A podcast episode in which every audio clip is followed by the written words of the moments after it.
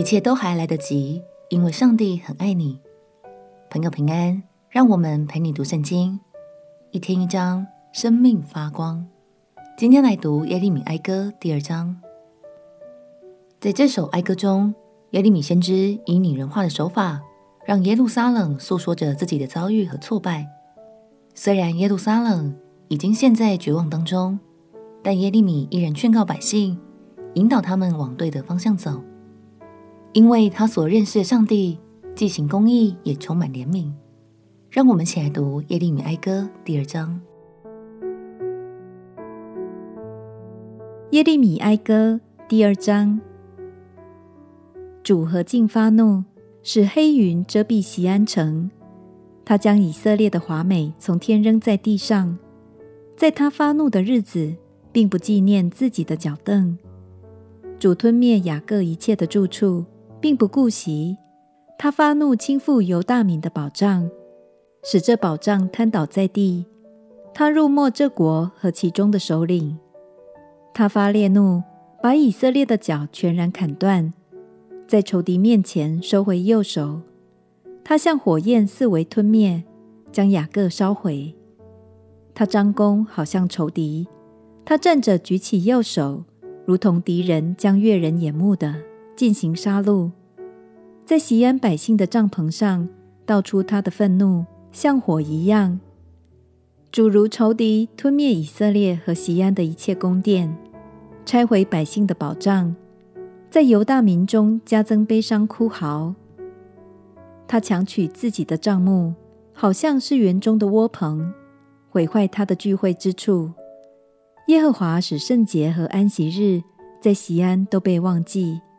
又在怒气的愤恨中藐视君王和祭司。耶和华丢弃自己的祭坛，憎恶自己的圣所，将宫殿的墙垣交付仇敌。他们在耶和华的殿中喧嚷，像在盛会之日一样。耶和华定意拆毁锡安的城墙，他拉了准绳，不将手收回，定要毁灭。他使外郭和城墙都悲哀，一同衰败。西安的门都陷入地内，主将他的门栓毁坏、折断，他的君王和首领落在没有律法的列国中，他的先知不得见耶和华的异象。西安城的长老坐在地上默默无声，他们扬起尘土落在头上，腰束麻布。耶路撒冷的处女垂头置地，我眼中流泪，以致失明。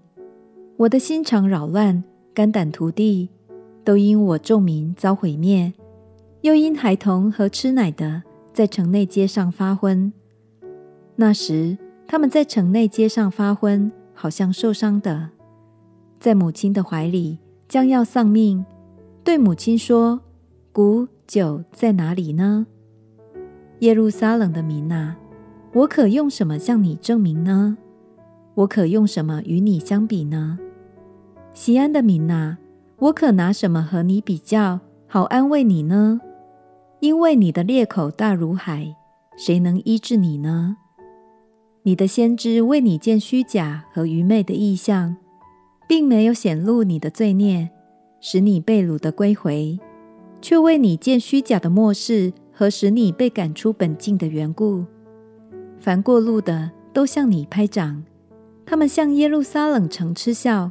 摇头说：“难道人所称为全美的，称为全地所喜悦的，就是这城吗？你的仇敌都向你大大张口，他们嗤笑又切齿说：我们吞灭他。这真是我们所盼望的日子临到了，我们亲眼看见了。耶和华成就了他所定的，应验了他古时所命定的。他倾覆了，并不顾惜。”使你的仇敌向你夸耀，使你敌人的脚也被高举。锡安民的心哀求主，锡安的城墙啊，愿你流泪如何，昼夜不息；愿你眼中的瞳人泪流不止。夜间每逢交更的时候，要起来呼喊，在主面前清心如水。你的孩童在各市口上受饿发昏。你要为他们的性命向主举手祷告。耶和华啊，求你观看，见你向谁这样行？妇人岂可吃自己所生育、手里所摇弄的婴孩吗？祭司和先知岂可在主的圣所中被杀戮吗？少年人和老年人都在街上躺卧，我的处女和壮丁都倒在刀下。你发怒的日子，杀死他们；你杀了，并不顾惜。你招聚四围惊吓我的，像在大会的日子招聚人一样。耶和华发怒的日子，无人逃脱，无人存留。我所摇弄、所养育的婴孩，仇敌都杀尽了。耶利米先知告诉百姓，夜间每逢交更的时候，要起来呼喊，在主面前倾心如睡，向主举手祷告。耶利米先知深知道神是慈爱且良善的，所以劝告他们：虽然审判已经降临，但相信当我们愿意回转向神，依靠神的救恩，一切都还有希望。亲爱的朋友，在神无尽的爱里，永远有怜悯，但最重要的是，你愿意把握住这份宝贵的爱吗？愿我们都有一颗柔软的心，懂得及时悔改。当我们回转向神，他就必缠过我们一切的破碎。我们且祷告。